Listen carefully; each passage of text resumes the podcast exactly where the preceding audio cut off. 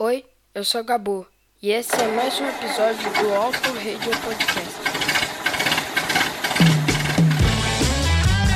Olga, traga meu pullover. Vamos ao baile dos enxutos. Requebrar o esqueleto.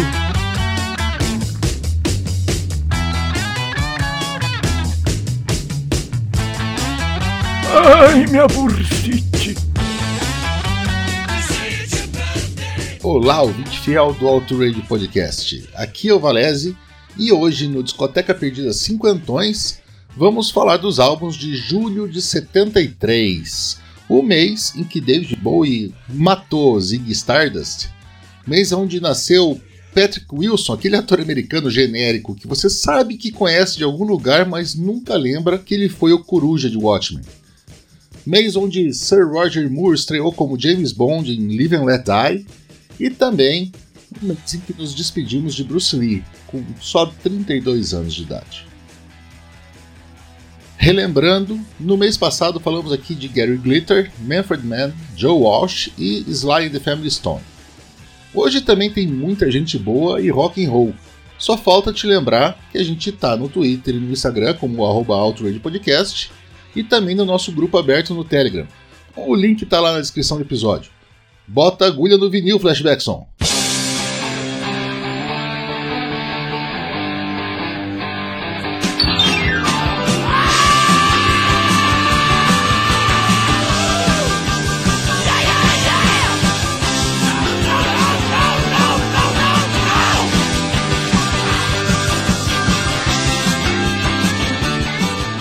Começamos com os bonecas de Nova York, os New York Dolls, que se juntaram para arrebentar lá no Baixo Manhattan ainda em 71. Só que demorou para alguma gravadora topar lançar alguma coisa deles. A Mercury acabou assumindo a parada, chamou o grande Todd Rundgren para produzir e polir o som dos caras, e em julho de 73 saiu o disco homônimo do quinteto Protopunk, com 11 músicas curtas, menos de 43 minutos no total. New York Doll se tornou só uma das maiores estreias da história do rock e um fundador do movimento moicano, influenciando Ramones, Kiss, Sex Pistols e até Guns N' Roses. A música de abertura já era uma declaração. Personality Crisis, vocês estão ouvindo agora, um dos maiores sucessos da banda desde então. Eu adoro o único cover, Pills, Homenagem ao gigante Bo Diddley, que tem uma pegada rock and roll genial sem perder a simplicidade e a força que o Dolls mostrava nos palcos. A vulgaridade deles, a sua sexualidade ambígua e o amálgama do rhythm and blues estoniano com a sujeira da cidade grande dividiram opiniões, e o álbum conseguiu a proeza de ganhar as eleições da Cream Magazine tanto de melhor quanto de pior nova banda do ano. Provavelmente os que votaram na segunda escolha ficaram muito mais intimidados pela aparência do grupo do que pelo som. Afinal, não dá para dizer que uma música como Trash, com seu refrão gritado e acompanhando pelo bumbo e pelo baixo, esteja em um disco ruim.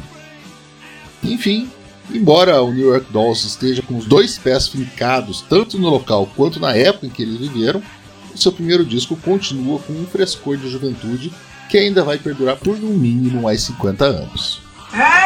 Os americanos de Chicago do Styx não tinham lá muita criatividade no início da carreira. O primeiro álbum deles, de 71, se chamava Styx e tinha 75% de covers. Em 73, eles resolveram essa última parte do problema, escrevendo praticamente todas as canções. Só que a outra continuou, já que a gente está falando aqui hoje de Styx 2. São 12 faixas, incluindo o super sucesso Lady, escrita por Dennis DeYoung para sua esposa Suzanne. Sucesso posterior, já que quando ele foi lançado passou batido e só estourou mesmo em 75, na esteira do quarto álbum dos caras, que já tinham melhorado e que se chamava Man of Miracles. Lady é um rock progressivo, uma balada bonita e sofrida, mas também encontramos coisa mais animada nos 34 minutos da obra como You Better Ask, com boas guitarras e um vocal mais rouco, quase um southern rock dos Allman Brothers, levando a banda mais para a praia do AOR que eles frequentariam no resto da carreira. O lado B abre com Little Fugue in G, de Bach, gravada em uma catedral, uma introdução poderosa que, para mim, teria que estar no início do álbum. Sticks 2 não fez tanto sucesso, mas foi o ápice da disputa entre o progressivo e o hard rock que estava sendo travada internamente e que foi vencida pelo segundo, e é muito gostoso de se ouvir hoje.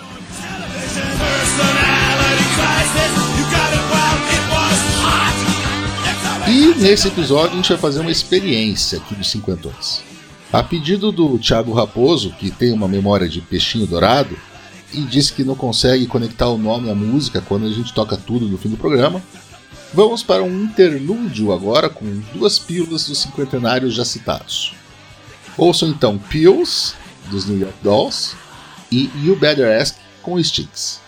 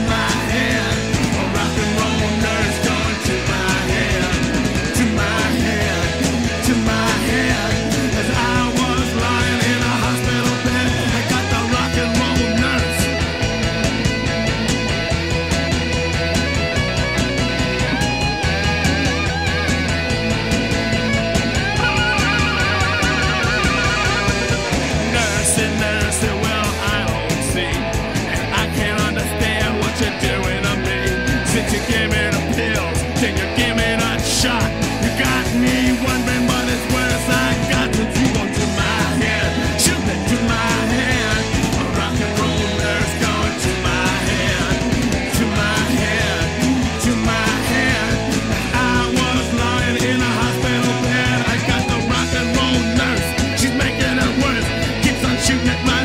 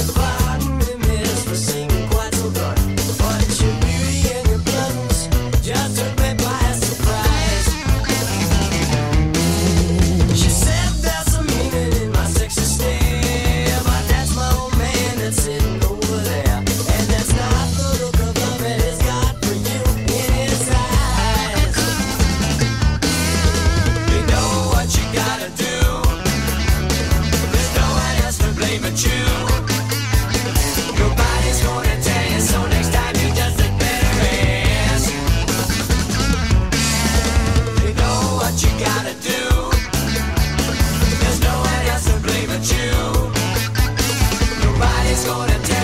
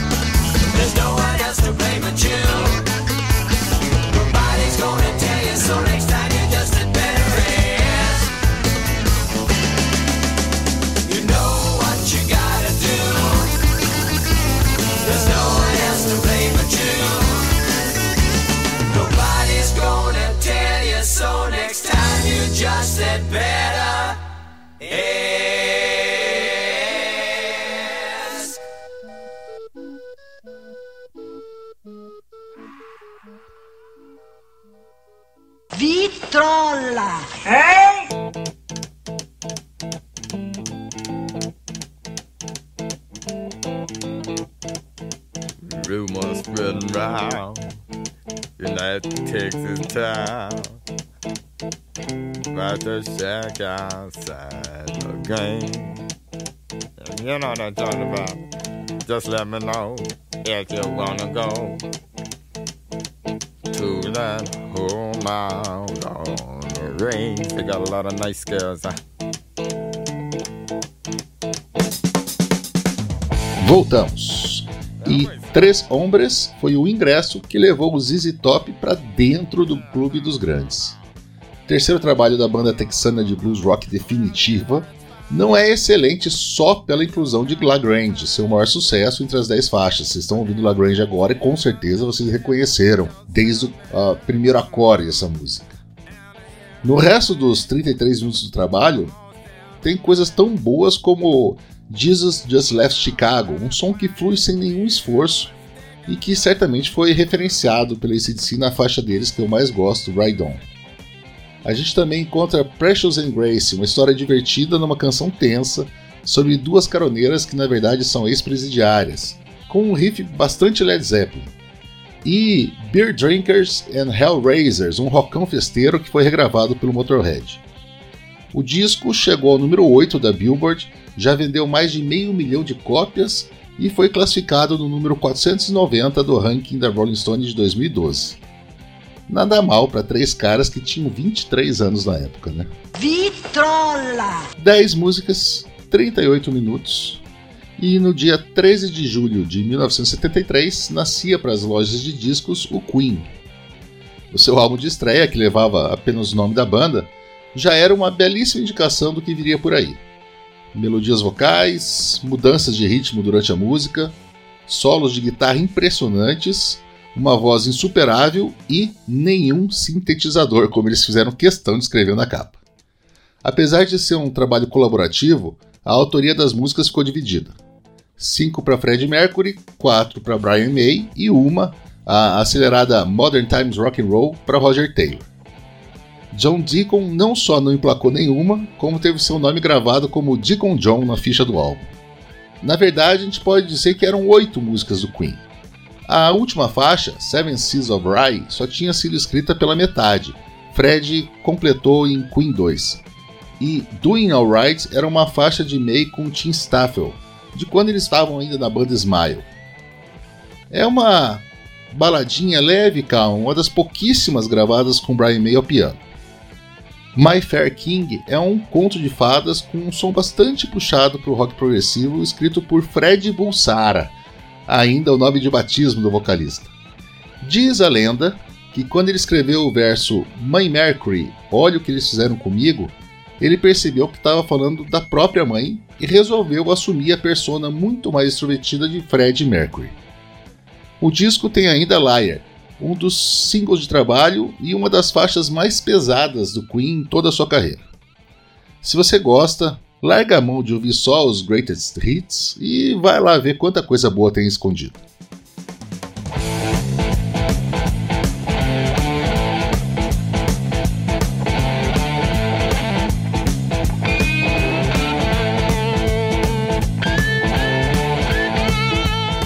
E é isso. Mês que vem tem mais. E até lá, se bem que podia contar pra gente no Twitter, Instagram, Telegram, onde você quiser, se esse novo formato de lado A, lado B te agradou. Para encerrar, a gente ouve ZZ Top com Jesus Just Left Chicago, porque essa introdução dá um quentinho na alma e o blusão que vem depois é delicioso. E fechamos com a porrada Liar do Queen.